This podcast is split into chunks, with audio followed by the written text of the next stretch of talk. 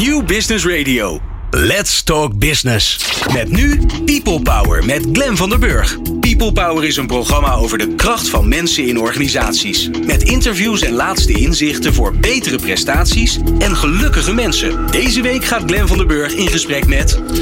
Ja, een aantal hele mooie mensen. Eigenlijk ga ik niet met ze in gesprek, want eh, we hebben het al eerder opgenomen. Tijdens de HR Top 100 waren we te gast om daar met alle uh, genomineerde HR-directeuren te spreken. Zo hebben we er een heleboel gehad.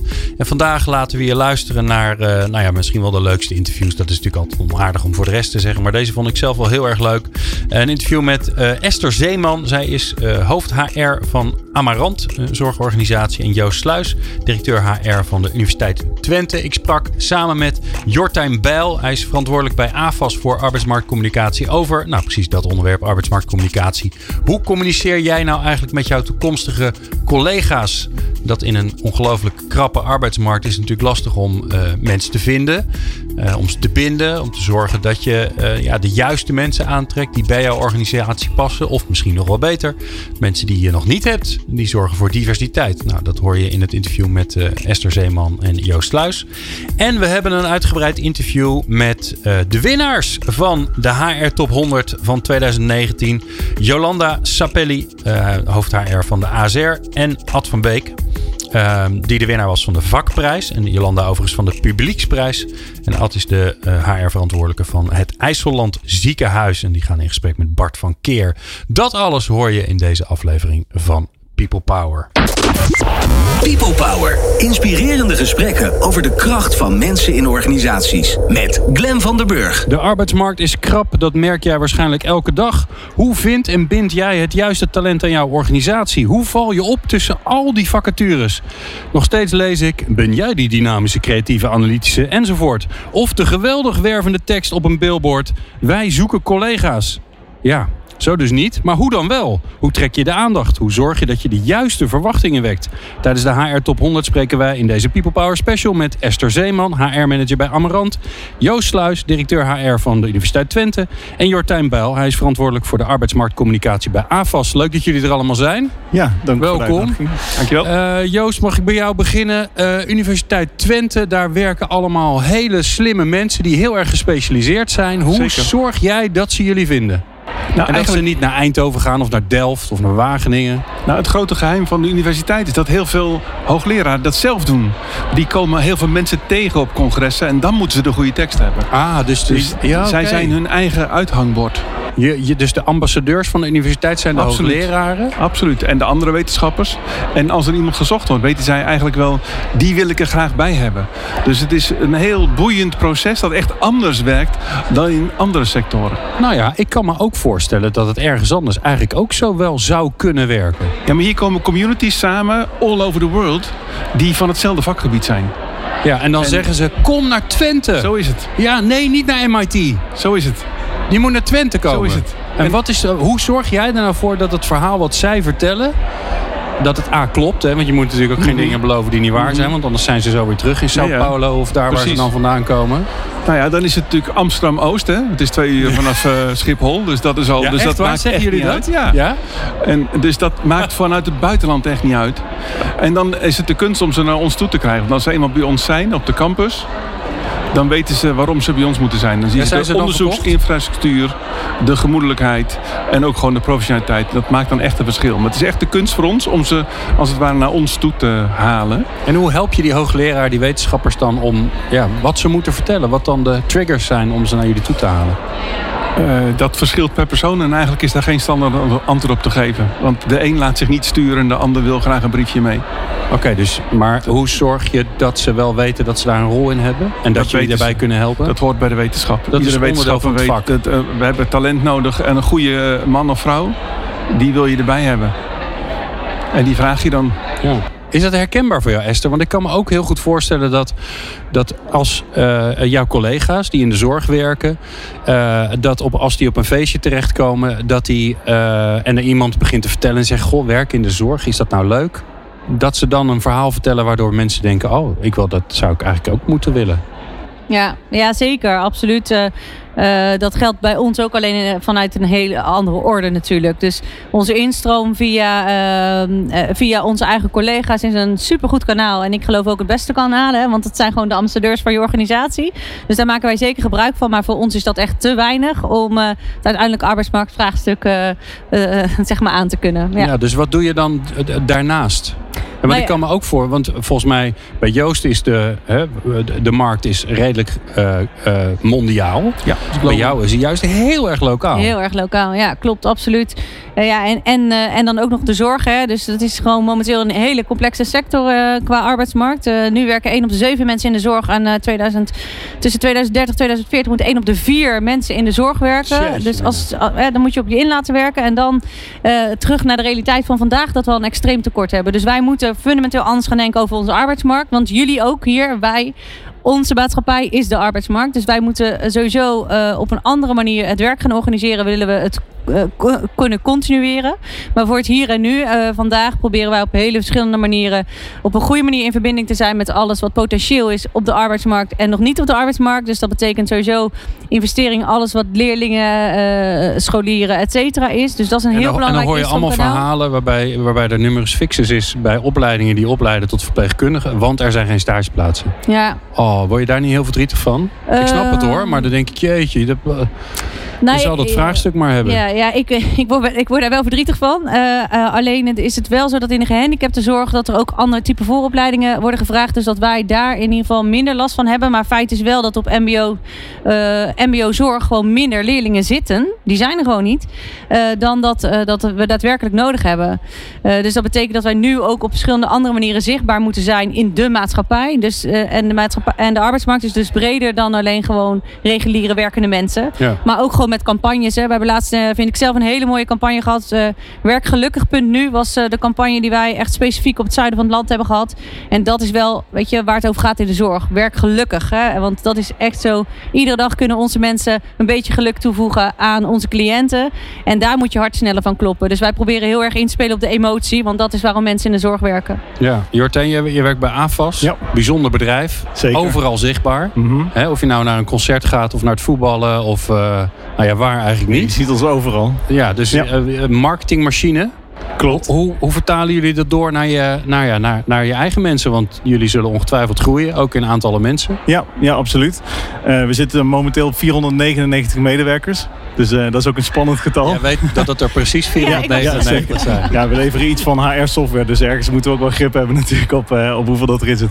Um, maar nee, kijk, ik, ik, denk inderdaad wel dat het daar begint. Uiteindelijk de medewerkers zeg maar die ambassadeur worden van je merk. Volgens mij is dat enorm krachtig. En wij zien uh, inderdaad ook bij ons dat echt volgens mij 40% uit mijn hoofd gezegd ook binnenkomt via andere medewerkers. Um, ja, nu is het inderdaad zo dat wij in een iets andere sector uh, opereren natuurlijk dan, uh, dan jullie. Hè. Wij zitten echt in de profit en, en daardoor is het commercieel ook allemaal wat aantrekkelijker. Uh, maar de lijn die we nu het afgelopen jaar hebben ingezet is ook wel dat we naar een diepere laag zeg maar, zijn gaan zoeken. Dus we zijn inderdaad bekend door onze sponsorschappen van Avos Live, AZ en het Avos Circus Theater. Um, maar uiteindelijk is dat niet, of willen we ook niet, dat dat de reden is zeg maar, waarom mensen bij ons komen, komen werken. Um, een consultant of een sales manager die, uh, die continu buiten is, die krijgt heel weinig mee zeg maar, van de cultuur die binnen uh, ons pand uh, heerst. Dus wat dat betreft proberen we in eerste instantie hè, door middel van traineeships, dat waarbij ze echt twee jaar lang in training gaan, die cultuur, het product en onze klant te laten, te laten kennen. En vervolgens is het belangrijk dat zij dat dan weer overbrengen naar, naar onze klanten. Oké, dus je zorgt echt dat er, dat, er, dat er instroom is van jonge mhm. mensen. Ja. En die, die, die besmet je gewoon met dat AFAS-virus. Ze echt. En dan is ook de, als ze dan naar buiten gaan, is, de, dan is die verbinding er alvast. Ja, ja precies. Kijk, en uiteindelijk is het dus ook inderdaad belangrijk. Eh, een consultant. En dat is, vind ik altijd persoonlijk het nadeel in onze naam software. Dus het lijkt gelijk alsof je iets met programmeren of dat soort dingen moet hebben. Uh, eigenlijk vind ik dat het een soort bedrijvendoktoren zijn. Dus dat ze ook andere organisaties helpen beter te ondernemen. Eh, en daarom is het inderdaad heel belangrijk om ze ook gewoon goed op te leiden. Eh, en daar beginnen we inderdaad, en net zoals mijn voorgangers, beginnen we daar al mee op het moment dat ze net uit de studie komen. Ja, ja. maar Joost, ik kan me dat bij jou ook voorstellen. hè? Want jullie, jullie hebben natuurlijk ook eh, een soort traineeship, alleen dat Ja. noem je anders. Ja, dat, zijn eh. En, Studeren, eh, eh, master studenten. doen, eh, Ja. promoveren. En dat is absoluut een talent school. Waar heel erg gescout wordt welke mensen geschikt zijn voor de wetenschap. ja. Dat speelt enorm. Eh, eh, En hoe zorg je dan dat ze willen blijven? Want die, zeker de mensen die bij jullie vandaan komen, die kunnen natuurlijk overal heen. Dus er wordt zo ge- geschreeuwd om mensen die technisch worden, die technisch zijn opgeleid. En nou ja, hè, jullie zijn daar een van de, de meest exquise plekken waar dat gebeurt Zeker, natuurlijk. zeker. Nou ja, ik denk dat een, dat is een combinatie gewoon. We moeten zorgen dat we een hele inspirerende omgeving zijn. Waar heel veel gebeurt in ondernemendheid. En dan zijn eh, dingen als bijvoorbeeld zo'n Solar Team project. Wat, waarbij die auto door studenten gemaakt wordt. Door Australië rijdt. Waar echt de hele universiteit trots op is. Dat zijn hele gave uithangborden. En dat hangt dan ook met grote posters eh, overal. eh, en en dat, dat heeft ook een effect op de trots om daar te zijn. Dus we proberen die trots te creëren bij iedereen die bij ons studeert, promoveert. En waardoor de goede mensen absoluut willen blijven. En natuurlijk de onderzoeksinfrastructuur die wij hebben. Ja, ja. Die, dat is uiteindelijk mensen zijn intrinsiek gemotiveerd in de wetenschap. Het klinken allemaal als dingen die, die in de bedrijfsvoering zitten. Eh, hoe, wat is jouw rol als HR-verantwoordelijke daar dan in? Nou, ik heb daar wel aan moeten wennen, want die is veel kleiner dan in het normale bedrijfsleven. Ja. Ze doen heel veel dingen zelf. Dus je bent echt aan het faciliteren. Nou ja, het is eigenlijk prachtig. Hè? Maar volgens mij is dat de essentie van HR. Is dat, nou ja, ik kom de dag nog wel door. Maak me niet zo'n zorgen om. Dus, zijn- maar, maar op dat gebied zie je gewoon dat, dat er hele andere krachten in het spel zijn. En dat het veel eerder... Want ieders doel van HR is dat de, de leidinggevenden het zelf doen. En op dit gebied zijn de leidinggevenden echt continu bezig om talent te scouten. En te kijken welke mensen er bij ons komen werken. Dus Ja. dat betekent En wat vragen ze dan aan jou? Ehm,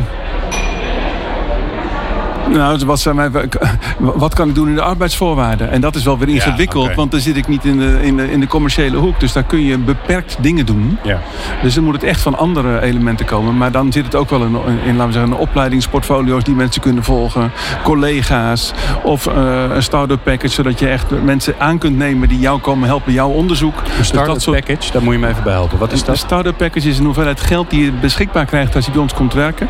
En waarmee je bijvoorbeeld een, een AIO in kunt, eh, aan kunt nemen die jou helpt bij jouw onderzoek om impact te Ah, maken in de maatschappij. Want dat is wat, wat onze wetenschappers drijft. Maar is dat, Impact maken. mag, mag, ik weet niet of Ja, ik daarop inga. graag. Ja, ik leuk. denk dat dat juist inderdaad ook wel precies de kern is, zeg maar, die je nu raakt. Volgens mij is het zo dat mensen tegenwoordig niet meer een baan kiezen om het salaris.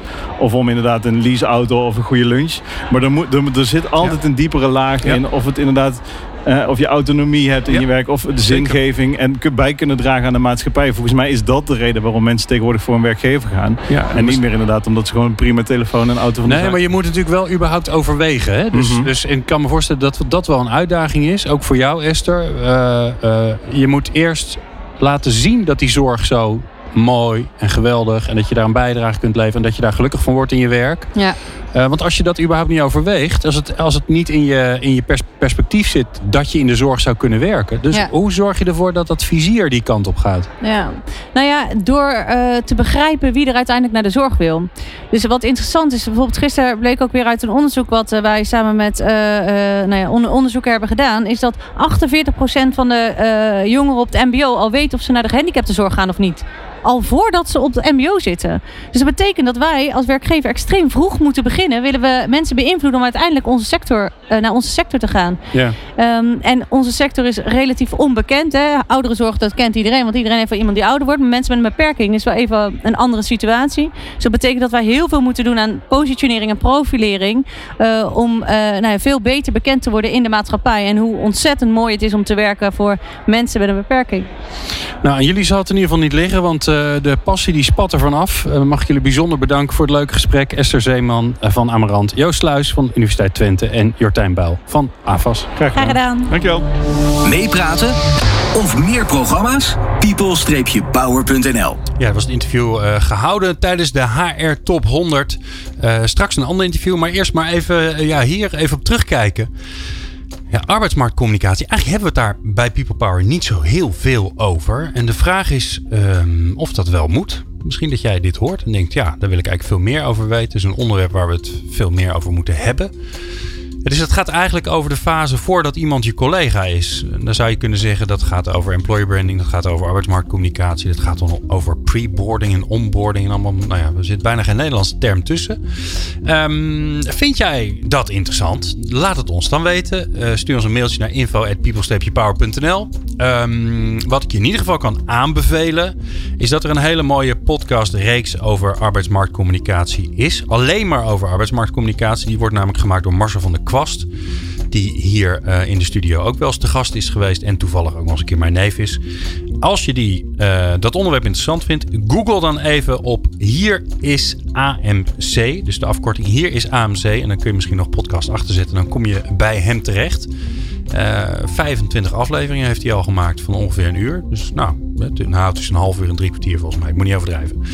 Um, en dan kun je veel meer leren en horen en weten over, uh, over arbeids, arbeidsmarktcommunicatie. Uh, wat ik in ieder geval wel interessant, maar ook wel weer lastig vond aan dit interview, is dat ja, wil je het goed doen, moet je ten eerste een leuke organisatie hebben. Hè? Dus als je organisatie nou niet heel erg leuk is, dan heb je dus al een eerste vraag, eh, vraag, uh, vraagteken.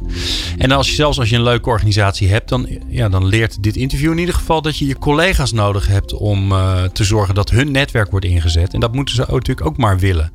En dat pleit er juist weer voor om ervoor te zorgen dat je eerst maar eens even een hele leuke, interessante organisatie wordt. Voordat je überhaupt naar buiten gaat toeteren dat je meer mensen nodig hebt. Nou, kortom, nog genoeg te doen. Straks gaan we naar het interview met de winnaars van de HR Top 100. Jolanda Sapelli van AZR en Ad van Beek van het IJsseland Ziekenhuis. Dat hoor je zo. People Power. Inspirerende gesprekken over de kracht van mensen in organisaties. Met Glen van der Burg. We zijn te gast op de HR Top 100. Ja, en het, het grote moment is net geweest. Want uh, er zijn twee HR-directeuren gekozen tot de beste van Nederland past eigenlijk bijna niet bij een HR-directeur om de beste te worden. Hè? Want er zijn natuurlijk altijd zo, zulke sociale mensen die, die, die al hun collega's willen helpen. Uh, in de studio zijn Jolanda Sapelli, zij is van AZR, en Ad van Beek van het IJsseland Ziekenhuis. Jullie hebben allebei een prijs gewonnen, maar wel allebei een andere prijs. Gaan we zo uh, vertellen hoe dat zit. En Bart van Keren is er van, Or van Oracle. Bart, ook leuk dat je er bent. Um, even kijken, Ad, jij hebt de vakjuryprijs gewonnen volgens mij. Dat zeg ik goed, ja. hè? Ja, oh, helemaal goed. Gelukkig dat ik na binnen 13 interview op een dag nog steeds uh, enigszins scherp ben. Um, ik ga je niet vragen waarom je gewonnen hebt, want dat vind ik altijd zo obligaat. Maar ik ga je vragen, wat hoop je dat uh, jouw HR-collega's in 2020 gaan doen? Ik hoop dat ze en masse gaan kiezen voor iets wat ik negen maanden geleden heb gedaan. Ik ben namelijk van, een bedrijfs, van het bedrijfsleven heb ik een, met, met een ontzettende gave, mooie organisatie, Movaris, heb ik de keuze gemaakt om voor de zorg te gaan werken. En in de zorg komt alles bij elkaar als het gaat over de maatschappelijke vraagstukken. Gezondheid is onbetaalbaar. Gezondheidszorg lijkt onbetaalbaar te worden. Dus uh, we moeten daar uh, allerlei slimme en, goede oplossingen voor onze medewerkers in verzinnen. de zorg heeft een personeelsprobleem, maar ik denk dat ze vooral een probleem hebben met goed zorgen voor hun personeel. En daar kunnen wij als HR een uitermate belangrijke rol in spelen. Wat, wat ben je er tegengekomen? Want je komt dan vanuit een bedrijf, Movaris. En nou ja, voor de, voor de vakgenoten onder ons, die hebben daar vast over gelezen uh, hoe bijzonder het daar uh, uh, ging. enorm sociaal innovatief bedrijf. Ja, en dan kom je ineens zo'n zo'n zo'n ziekenhuis binnen. En ja. denk je dan, oh mijn god, waar ben ik nu terecht gekomen? Ook. en ik denk ook, zo, wat een ontzettende gave club mensen zit daar met een enorme betrokkenheid en bevlogenheid naar hun vakgebied. En wat mij opvalt, en of je het dan in de zorg hebt of in onderwijs hebt, of misschien ook wel voor beveiliging, politie. Dat zijn organisaties waar mensen kiezen uh, vanuit een intrinsieke motivatie, vanuit hun hart voor kiezen. En het lijkt of de organisaties daar vaak recht evenredig uh, slecht voor hun mensen zorgen. Uh, en dat, daar valt dus nog wel wat uh, te ontwikkelen en te doen. Dus de toegevoegde ja. waarde is mega groot. Negen maanden geleden de stap gezet. Wat uh, heb je nu voor elkaar gekregen waardoor medewerkers beter hun werk kunnen doen, gelukkiger zijn in hun werk, uh, zich meer gewaardeerd voelen? Nou, negen maanden, daar kun je niet zo heel veel in doen. Nou ja, kindje maar. Nou ja. Ehm, maar wat ik onder andere heb gedaan, wat mij ontzettend opvalt, is in de zorg gaan ongeveer 30% van de mensen uh, vertrekken uit de zorg omdat ze onzeker zijn over hun contract. Al vanaf de tijd dat ik bij Movaris werk, ben ik een warm pleitbezorger voor de vaste dienstverbanden. Omdat ik vind dat dat zo ontzettend veel socialer is. Wij kiezen mensen, we selecteren mensen uit op basis van hun betrokkenheid, hun bevlogenheid. En dan lijkt het soms dat wij als werkgever die, die betrokkenheid, die is dan die is niet. Uh, uh, ja, dat, is, dat is niet vanuit twee kanten. Dat nee, is, uh, nee, en, is liefde van één kant eigenlijk. Precies. En dan zeggen wij na elf maanden van, oh ja, en nu, nu stopt het. Nou, ik vind dat volstrekt verwerpelijk. Bovendien bedrijfseconomisch buitengewoon onverstandig. Elk mens heeft behoefte aan een zekere mate van voorspelbaarheid. En daar wil ik heel graag op inspringen door bijvoorbeeld daar waar het enigszins mogelijk is met vaste dienstverbanden te werken. En dat kan. Ja. altijd. En het mooie is, per 1 januari wordt dat ook uh, uh, goedkoper. Nou ja, toch? Dat helpt ook een beetje, toch? We, worden met de wet wat geholpen. Maar ik vind dat je vanuit HR, dat vanuit een intrinsieke motivatie, dat je vanuit een overtuiging die keuze zou moeten maken. Ja. Nou, Jolanda, je hoort uh, Ad. Je moet, je moet ergens anders gaan werken. Je moet de zorg in van Ad. Maar jij werkt bij AZR. Dat is natuurlijk ook een hele maatschappelijke organisatie. Ja, klopt. Ja. Jij hebt de publieksprijs gewonnen. Um, ja, dan, dan, gaan we het niet hebben over je campagne en hoe geweldig je dat ongetwijfeld gedaan hebt. Want dat is totaal relevant natuurlijk. Um, wat, wat, gun jij je, je collega's, je, je, je HR-vakbroeders en zusters in 2020? Waar moeten ze mee aan de slag? Nou, wat ik zo eigenlijk zo mooi vind van deze prijs. En ik moet daar aan toevoegen dat ik ook de derde prijs van, van de vakjury nog, uh, heb gehaald. Ja. Dubbele prijs. Uh, het mooie is dat we dus daar de waardering van de medewerkers zien. Maar toch ook inhoudelijk met het vak. Dus blijkbaar ook door de vakjury gewaardeerd worden. Dus ik uh, zeg maar tegen mijn collega's laten we op de ingeslagen weg voortgaan. Want ja, weet je, dit wordt aan beide kanten goed gewaardeerd. Dus ja. Maar je, je, je, collega's bij andere bedrijven, want die luisteren nu naar jou oh. en naar Ad en, uh, en straks naar Bart. Die luisteren en die, ja. ja. die staan weer voor een nieuw jaar. Dat is altijd een gek moment, want dan gaat de datum voorbij en dan krijgen we een ander nummertje. En dan hebben we toch het gevoel dat we weer nieuwe voornemens moeten hebben. Dus wat, wat 2020, waar moeten ze in ieder geval hun aandacht aan besteden? Nou ja, ik zou me in ieder geval niet gek laten maken door al die automatisering, innovatie en de robotisering. Uh, waar wat ik denk is dat de, zeg maar, de menselijke maat, de mens, de medewerker eigenlijk in dit, al dit geweld toch steeds centraler komt te staan. Want uiteindelijk gaan we ons onderscheiden op die medewerker. Want zaken zoals empathie, samenwerking, andere van deze competenties, die vallen niet te automatiseren. Mooi, ja, mooi. Ad, uh, uh, als jij nou uh, in zo'n organisatie begint, hè, wat is dan de basis? Dus waar, wat is jouw filosofie of jouw grondhouding? Of waar geloof je in waardoor je de bril waardoor je naar zo'n organisatie kijkt? Er zijn twee dingen. Ik Ten eerste, ik vind het ontzettend belangrijk. Ik kom niet uit de zorg. Ik heb ondertussen te veel ervaring met de zorg. Uh, maar daarmee ken je de organisatie nog niet. Dus wat ik heb gedaan is, nou, ik, heb, ik heb een aantal diensten meegedraaid. Ik heb acht diensten meegedraaid. Dan trek je een uniform aan en dan ga je, wat ik dan noem, professioneel in de weg lopen. Maar waar het natuurlijk vooral om gaat, is om het koffiemomentje met die collega's. Die dan vanuit hun passie vertellen waar hun betrokkenheid zit. Maar ook waar ze tegenaan lopen. En dan is dat vaak zo eenvoudig op te lossen. Dus er valt daarin heel veel winst te maken. Dat is de ene kant. Dus het gaat vooral over heel goed luisteren. Horen, wat gebeurt er nou echt in die organisatie? En, dat, en die medewerker, dat, dat sluit ik heel erg aan bij mijn collega. Die medewerker die moet centraal staan. Die maakt het verschil. Uh, er is geen ziekenhuis die de patiënt niet centraal stelt uiteraard. Maar uiteindelijk bepalen die medewerkers wel het verschil. En goed werkgeverschap beloont zich. Dat is de, de ene kant. De tweede, de andere kant is...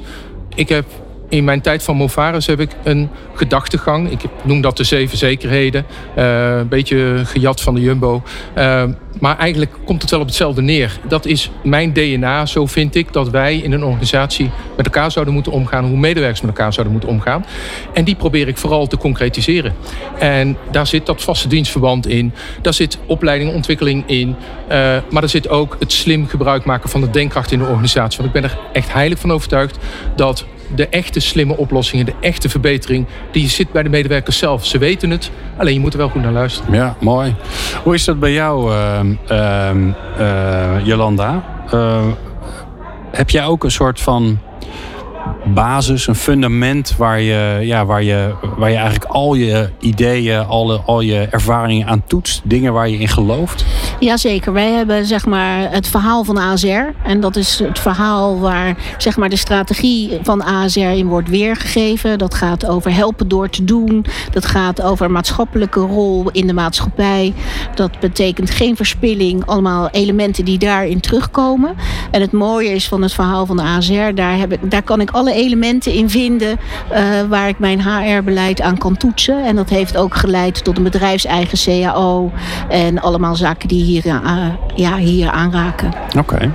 En, en is er nou een Tenminste, dat merk ik altijd. Is er nou een, uh, een, een theorie of een onderzoek of een, of een filosofie over mensen waar jij, uh, ja, waar jij op stuurt? Dus iets waar je, waar je zo in gelooft dat je zegt, nou weet je, dat, nou, ik denk, zit eigenlijk in alles. Nou ja, wat ik eigenlijk denk is dat je de ander moet behandelen zoals je zelf graag behandeld zou willen worden. En als je die filosofie aanhoudt en dicht bij jezelf blijft, ik denk dat je dan een heel eind komt. Oké, mooi. Je zat enorm, eh, enorm te knikken net. Ja, het gas wordt een beetje voor de voeten weggepaaid. dus die zou ik ook genoemd hebben. En dat is, daar wil ik nog wel wat aan toevoegen. Dat je het ontzettend helpt als je ervan uitgaat dat een ander ook het beste met jou of de organisatie voor heeft. En dat als daar al een conflict is, dat er veel meer is wat ons verbindt dan wat ons scheidt. Eh, alleen mensen zijn vaak wat onhandig in hun uitdrukking.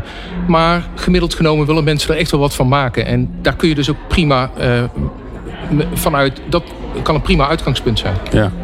Bartje, je bent nou zo'n tijdje aan het luisteren naar deze twee winnaars. Hè. Dat is al een beetje, ook een beetje humbling om in, de buurt te zijn.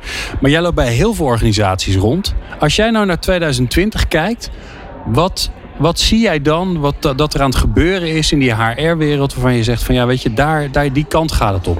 Ja, ik denk inderdaad wat we heel veel zien is uh, wat we hier vandaag horen. Dus die, die menselijke factor, die medewerkers centraal stellen, die mens centraal zetten. Uh, werkenstuk, we herhalen het heel dikwijls, maar menselijk maken. Uh, maar ook de relaties die je bouwt of die je hebt met die medewerkers, superbelangrijk. Uh, een heel christelijke gedachte, behandel een ander zoals je zelf wil behandeld worden. Maar ook in een werkomgeving is dit, is dit echt het, het geval.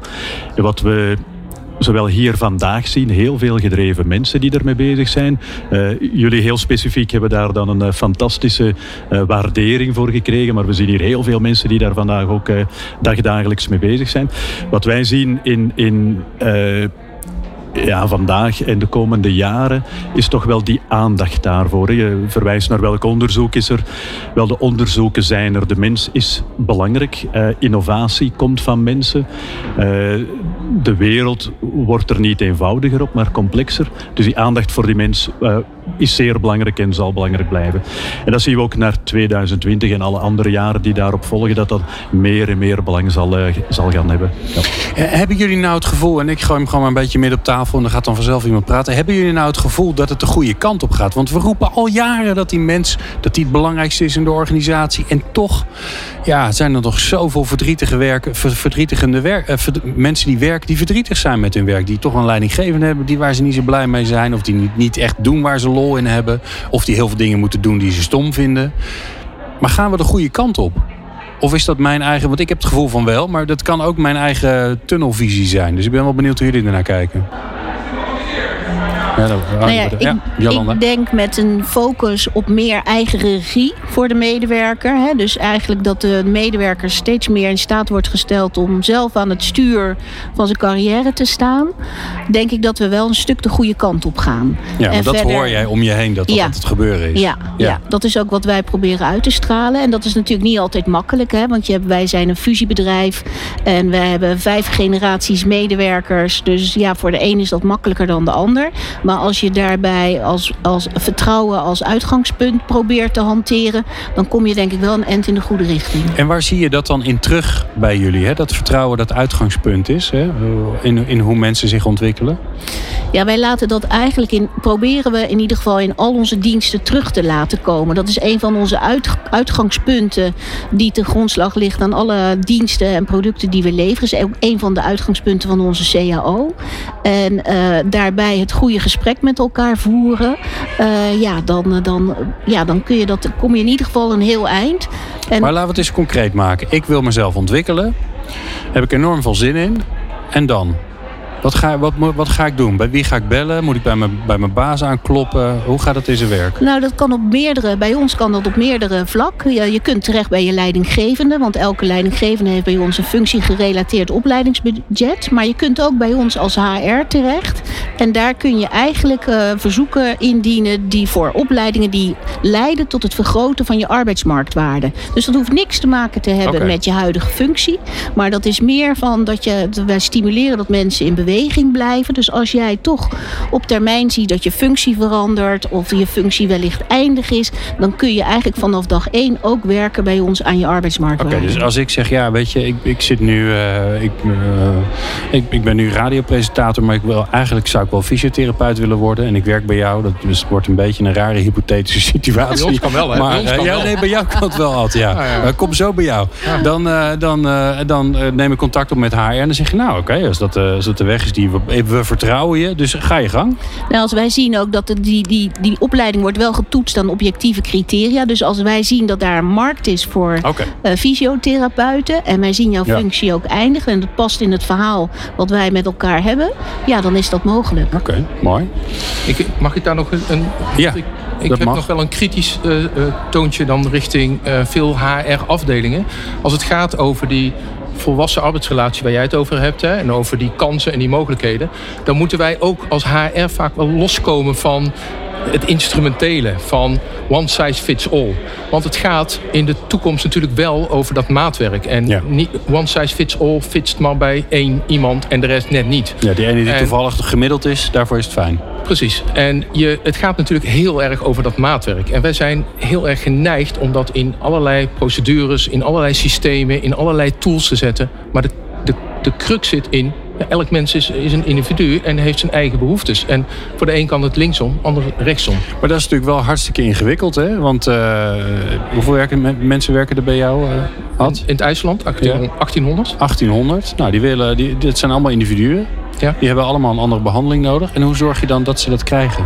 Nou, ik denk dat je daarin ook heel veel ruimte kunt hebben. En daar zijn natuurlijk die leidinggevenden uiteindelijk wel voor besteld. Ja. Um, als ik zie hoe dat, dat in de zorg soms georganiseerd is met een enorme span of control. Ja, dat is niet oké, dat kan niet. Dan ga je alles verwachten van de afdeling HR. Want mensen zijn veel te belangrijk om alleen aan de afdeling HR over te laten.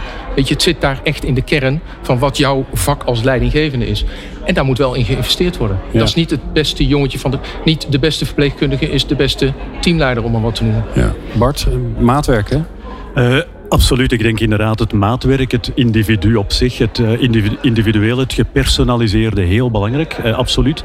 Uh, verwachten we allemaal, verwachten we in ons dagelijks leven, verwachten we ook in een werkomgeving. en ik denk dat die die, die evolutie echt wel positief is. We zien inderdaad dingen veranderen. Heel sterk wel ondersteund door technologie. Want met de hand en met de hersenen en de academische aanpak lukt het niet. Dus we hebben vandaag technologie die daarin kan helpen, die inzichten kan brengen in je medewerkers, in de potentiële, in de interesses die ze hebben.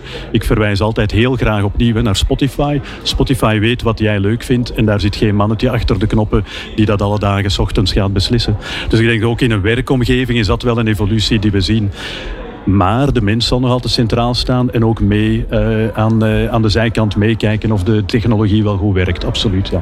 Nee, maar dat is natuurlijk het interessante. Hè? Dat, dat, uh, en dat vind, Spotify is een mooi voorbeeld. Maar zo hebben we natuurlijk nog veel meer tools die we ondertussen heel normaal vinden.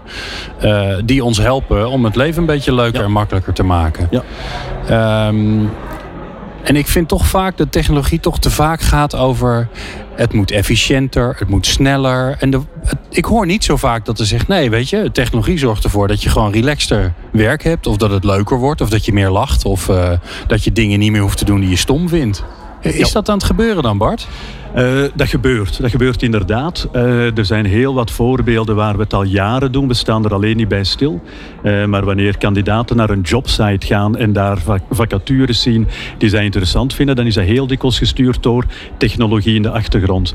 Is dat heel dikwijls gestuurd door een cv, een curriculum dat zij hebben opgestuurd waar die vacatures op komen.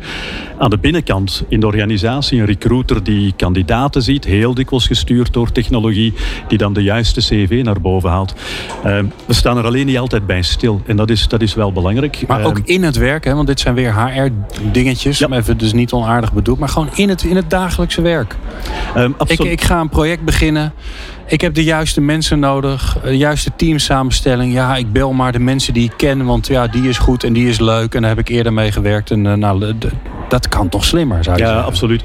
Uh, kan slimmer is nog nog niet altijd en, en overal het geval, maar kan absoluut slimmer. Uh, we gaan daar stapsgewijs in vooruit moeten gaan. De Big Bang is ook hier niet goed. Uh, maar dat zijn dingen die vandaag uh, zeker al gebeuren. Ik, ik, heb een project, welke mensen zijn het meest geschikt? Niet alleen op basis van beschikbaarheid, want dat kan je via een Excel doen, maar op basis van zelfs interesse van het individu en het team en zo verder. ook andere voorbeelden. iemand van PostNL die de pakjes rondbrengt, die doet dat vandaag niet meer random, maar die doet dat uitgestippeld op een manier die voor misschien aangenamer is. De werkdruk in dat geval kan misschien wel wat hoger liggen. Maar het gaat misschien wel op een slimmere manier gebeuren. Dus het gebeurt vandaag al wel, maar we staan er niet altijd bij stil. Ja. Jolanda, zijn jullie daarmee bezig? Met, met zorgen dat werk leuker wordt? Ja, absoluut. Menselijker, vrolijker. Dus dat hoop ik wel. Ja. Maar een leuk voorbeeld daarvan is bijvoorbeeld dat wij uh, met virtual reality uh, experimenteren.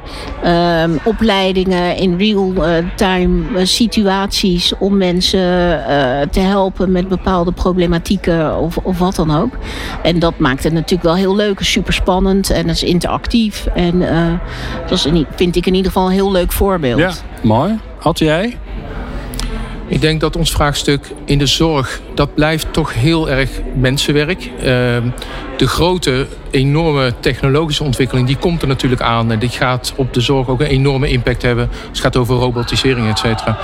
Uh, maar ik zou het grootste vraagstuk binnen de zorg is die enorme werkdruk zoals die beleefd wordt.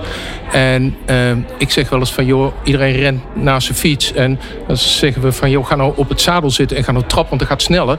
Maar nee, want ik ben te moe, want ik moet nog harder fietsen. Dus er zit iets in het denkpatroon, er zit iets in de manier van werken. Die, uh, men is heel actiegericht en dat is mooi, want dat, dat helpt ook. We hebben spuitende wonden en uh, bloed en uh, et cetera. Maar soms iets langer stilstaan bij om vooruit te komen, zou ook wel handig zijn. Dus en, en zou het ook niet te hopen zijn dat die technologie jullie gaat helpen om van al dat, al dat gedoe af te komen? Al die dingen die jullie moeten bijhouden waar, waar mensen helemaal geen zin in hebben. En, en ja. Er, zit, ja, ja, daar, daar, zit natuurlijk zit, heel veel ruimte in. Hè? Daar zit ruimte in. Uh, dan moeten we ook terug naar die verpleegkundige weer als professional behandelen. En niet alles in protocollen willen, uh, willen gieten. Omdat ik vrees dat in de zorg, en ongetwijfeld zijn er meer van dat soort uh, clubs, uh, het risico dat er fouten worden gemaakt, menselijke fouten, probeert men op elk, elk, elke manier om dat uit te sluiten. Met procedures, met, met protocollen, met administraties. Maar hey, het is mensenwerk. Dus fouten maken hoort daarbij. Hoe tragisch dan ook. Als je geen fouten meer maakt, kun je beter in je bed blijven liggen. Dus je moet wel erkennen dat, dat, dat het soms dus een keer misgaat. Ja. Ja, en dan moet je niet voor die ene fout die ooit eens een keer wordt gemaakt... en waarvan je weet dat die volgende keer waarschijnlijk helaas weer wordt gemaakt... dat je daar weer hele dingen voor gaat optuigen. Nee, zet die professional in zijn kracht. Die weet heel goed wat ze wil of, uh, of ik, uh, ik ga jullie bijna met rust laten... want dan kunnen jullie nog even, even een klein beetje feest vieren... met, uh, met jullie ja. collega's die hier zijn. Um, dus ik wilde eigenlijk uit met een, met, met, een, met een uitsmijter, met een wens met een wens voor de, H, voor de HR-community. Voor alle HR-collega's die er zijn in Nederland want, en in België. Want die verstaan ons gedeeltelijk ook. Um, wat wens je voor het nieuwe jaar, Ad? De mens weer centraal. Daar zit onze toegevoegde waarde. Mooi. Nou Jolanda, die is alvast, die, het gras is weg. Dus ja, dan... maar ook veel werkgeluk. Oh, ja. Bart, jij mag afsluiten. Wel, ik denk vooral heel veel persoonlijk geluk. Uh, dat staat vooral, uh, vooral voorop. Maar absoluut heel veel werkgeluk, mens centraal. Uh, ik denk dat we dat elkaar allemaal wel toewensen. Hartstikke mooi. En jullie ongelooflijk gefeliciteerd met je mooie prijs. Dankjewel. Dankjewel. Dames en heren, u heeft geluisterd naar de winnaars van de HR. De beste HR-directeur van de HR Top 100 van 2000. Ben je het nou over van 2019 of van 2020? Dat weet ik eigenlijk helemaal niet. Het decennium. Kijk je nou terug of kijk je denk, vooruit? Nou ja, maakt niet zo uit. Van 2019. Uh, je hebt geluisterd naar Jolanda Sapelli. Zij is uh, de HR-verantwoordelijke van ASR en Ad van Beek. En hij is de HR-verantwoordelijke van de IJsland Ziekenhuis. En Bart van Keer was erbij. En dat was heel gezellig van Oracle. Dank jullie wel. En wat ik natuurlijk jou uh, ongelooflijk gun als HR-professional... is dat je volgend jaar heel veel gaat luisteren naar People Power. Want daar kan je toch een hoop van leren. Want er komen allemaal leuke mensen langs. Ik heb het met veel plezier gedaan hier bij de HR Top 100. En ik ja, hopelijk tot volgend jaar. Doei. Meepraten of meer programma's? people-power.nl Nou ja, je hoort uh, volgens mij uh, in het interview dat dit interview nummer 13 was. Um, want los van het feit dat het heel leuk was om te doen. Daar op de HR Top 100 uh, waren het ook 13 interviews. Toen was ik een tikje vermoeid aan het einde. En toe aan een kleine versnapering.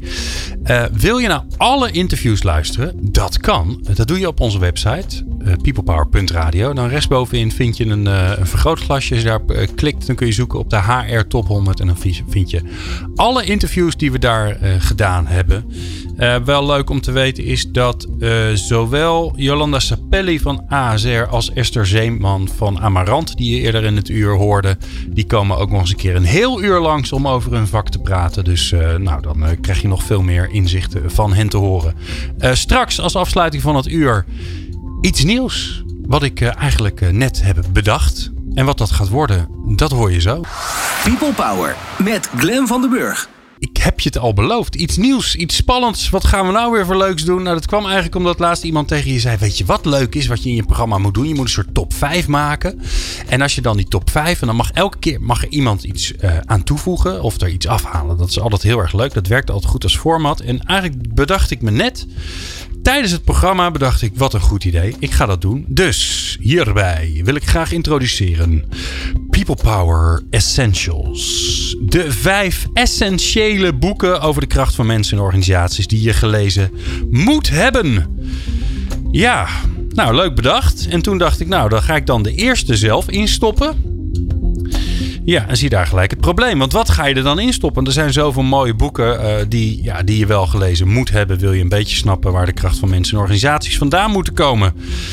Dus ik dacht eigenlijk als aller, aller, allereerste, maar dat is hem niet geworden, aan Everybody Matters van Bob Chapman. Waarin hij over zijn eigen reis als directeur van een groot Amerikaans bedrijf vertelt. In hoe hij eigenlijk zijn, zijn personeel omvormde tot zijn familie. Met eh, nou ja, groot succes, want heel veel plezier en heel veel geluk voor de organisatie. Maar ook heel veel um, succes voor de organisatie zelf, financieel succes. Um, maar ja, nou, toch niet. Toen dacht ik aan Switch van de gebroeders Heath, Dan en Chip Heath. Over hoe verandering eigenlijk werkt bij mensen. En dat dan uitgelegd op een wetenschappelijk verantwoorde, maar wel heel toegankelijke manier. Um, maar toen dacht ik, ja, er zit eigenlijk nog een laag onder. Toen dacht ik aan, wat is nou het belangrijkste in het leven? Wat is nou het belangrijkste in het werk? Nou, dat is dat je een beetje gelukkig wordt in je werk. Dus toen dacht ik aan The Happiness Advantage van Sean Accor. Wat overigens ook een fantastische TED-talk is. Dus als je even googelt op TED en Sean Accor, kom je bij zijn TED-talk van 12 minuten uit. Boek is ook heel erg leuk, waarin hij eigenlijk uitlegt dat mensen die gelukkig zijn ook succesvoller zijn. Dus dat je beter kunt werken aan gelukkiger worden. Want dan word je namelijk vanzelf succesvoller. Uh, en hoe je dat dan in een organisatie kan toepassen. Nou, dus die hele hype die je nu hebt over geluk op het werk, die uh, kun je wetenschappelijk onderbouwen door onder meer dit boek. Maar die is het ook niet geworden. Nou, dus ondertussen denk je natuurlijk, nou kom eens een keer van de pot van de burger. Wat is het dan wel geworden? Ik kan toch niet anders dan kiezen voor Drive van Daniel Pink. Um, ja, omdat die zo essentieel is. Het gaat over uiteindelijk uh, wat motiveert ons als mensen in ons werk en in het leven. En in zijn boek Drive doet hij eigenlijk twee dingen. Enerzijds maakt hij korte metten met um, externe beloning, oftewel geld. Uh, daar doet hij ongeveer 100 bladzijden over. En de andere uh, eh, 250 bladzijden van de 350 gaat hij aan de slag met wat dan wel. En dan neemt hij de zelfbeschikkings- of de zelfdeterminatietheorie van DC en Ryan. En die schrijft hij dan heel toegankelijk op. En daarbij zegt hij eigenlijk: de drie dingen die ons motiveren zijn autonomie, meesterschap, dus ergens goed in worden, en um, purpose. Nou heeft hij dat een beetje vrijelijk genomen van DC en Ryan. Want die zeggen het zijn autonomie, die is dus precies hetzelfde. Verbondenheid, hè, dus je verbonden voelen aan iets of iemand. Um, en competentie. En dat heeft te maken met dat je het resultaat van wat je doet kan beheersen of gaat beheersen. Dus dat heeft heel erg ook met dat meesterschap te maken. Nou, die drie dingen zie je gelukkig steeds vaker terugkomen in organisaties dat ze daar, uh, daarmee bezig zijn. Um, en dat dat ook eigenlijk een basis zou moeten zijn voor alles wat je bedenkt voor mensen. Dus hoe je, hoe je het werk inricht, um, hoe je je hele uh, waardering van mensen in hebt, hoe je ook mensen complimenten geeft. Dat kun je allemaal daarop baseren. Dus de eerste People Power Essential, het boek wat je gelezen moet hebben. Er komen er dus nog vier bij en daarna gaan er afvallen. Is Drive van Daniel Pink. Wil je het linkje hebben omdat je het boek niet hebt, dan um, regel ik dat voor je. Dan staat het in de show notes. Um, de volgende keer als er dus weer een HR-directeur is, dan moet hij daar een boek aan toevoegen. En um, als we eenmaal bij de vijf zijn, dan gaat er ook één af. Nou, dan wordt het echt heel erg spannend. Ik vond het in ieder geval heel erg leuk dat je geluisterd hebt naar People Power. In het volgende uur gaan we in gesprek over inclusie. Een van de belangrijkste onderwerpen waar wij ons mee bezighouden.